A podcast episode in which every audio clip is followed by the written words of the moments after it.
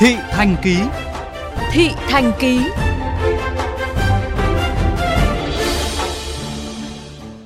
Thưa các bạn, như VOV Giao thông đã đề cập, ngay sau giãn cách xã hội, tội phạm trộm cắp, cướp giật bắt đầu manh nha lộng hành trở lại tại các tỉnh phía Nam.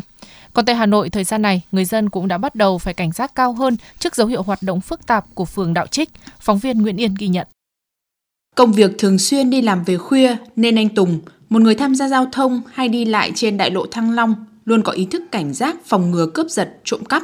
Nhưng khi đối mặt với nhóm cướp dùng hung khí đe dọa vào đêm ngày 17 tháng 11 vừa qua, anh vẫn chưa hết bàng hoàng trước sự táo tợn của chúng. Em đi làm về đến cái đoạn khoảng km số 3, trước lối rẽ vào đường Lê Quang Đạo ấy, có hai cái thằng thanh niên nó đi trên một con quay. Nó đi đến nó dừng xe ngang xe của em dí con rào rào chọc cái lọn ấy. Dí vào cổ đầu là nó bảo ừ, đồ đây có gì đưa hết đây? Thế là em rút chìa khóa em rút xe đấy rút chìa khóa em chạy vừa vừa cướp. Trước việc các đối tượng nhắm vào phụ nữ đi đường một mình hoặc người đi đường vào ban đêm, dùng dao tự chế dí vào cổ nạn nhân nhằm đe dọa và cướp tiền, tài sản, anh Tùng mong muốn cơ quan chức năng tăng cường tuần tra trên tuyến đại lộ Thăng Long hoặc có những biển cảnh báo về nguy cơ trộm cắp cướp giật trên tuyến đường này. Anh Huy, một tài xế xe bán tải cho biết, mới đây anh đã bị lấy cắp tài sản trên ô tô trong khi đổ xăng tại cây xăng Nam Trung Yên. Anh chỉ phát hiện ra thủ đoạn của nhóm đối tượng này khi xem lại camera giám sát tại đây cứ buổi sáng ra là cái giờ cao điểm là sẽ lượn đi, thả vờ là vào đổ xăng dầu, dựng cái xe máy ở đấy lần vườn lần vườn đấy mà để ý mà cái cây xăng dầu nào mà nó đông mà lúc đấy mà có có cả xe tải và xe con ấy, thì là họ sẽ luồn theo những dòng xe đấy, là họ sẽ ngồi hẳn xuống cái cánh cửa đấy, hơi bênh một cái cửa ra, cửa nào không khóa thì sẽ mở ra rất nhanh, mở ra ngó vào trong cái có cái gì cái la xong rồi là đối tượng ấy sẽ phi xe máy chạy, ít nhất phải tầm 3 đến 4 người trong và sau thời điểm giãn cách xã hội, hình thức mua hàng phổ biến là cư dân chung cư đặt và gửi giao hàng tại sảnh chung cư để xuống lấy sau. Lợi dụng điều này, có đối tượng đã trộm lấy đi những món đồ có giá trị được đặt trên bàn tại sảnh chung cư.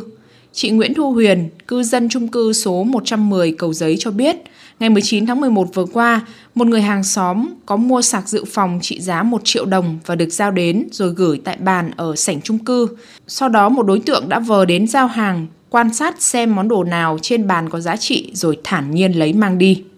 Sự việc này thì người dân sau đó xem camera đã phát hiện ra và các đối tượng thì có vẻ rất là táo tợn khi mà có thể trộm cắp ở những nơi mà vừa có bảo vệ lại vừa có camera như thế này. Nó phải rất thông thạo cái địa hình ở đây và chắc cũng là quen tay khi mà trộm đồ ở đây rồi. Sau sự việc này thì tôi nghĩ mọi người cũng bảo nhau nên cẩn thận và tránh những sơ hở có thể xảy ra như thế này.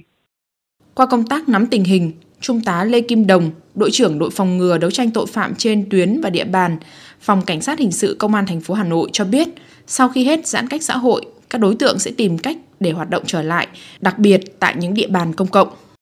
Khuyến cáo nhân dân cũng là ờ, hành khách trên các phương tiện giao thông công cộng là trước hết là mình phải tự bảo quản cái tài sản của mình thứ hai nữa là tránh các cái chỗ mà nó tụ tập đông người các đối tượng sẽ lợi dụng vào đấy để nó hoạt động trộm cắp các đối tượng sẽ dùng các cái phương thức thủ đoạn hoạt động rất là tinh vi và mọi người không thể phát hiện ra được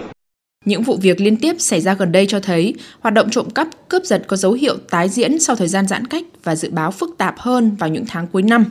Nội dung này sẽ được tiếp tục đề cập trong tọa đàm Nguy cơ tội phạm lộng hành trong các tháng cuối năm vào lúc 14 giờ 10 phút thứ năm, ngày 25 tháng 11 trên VOV Giao thông FM 91 MHz.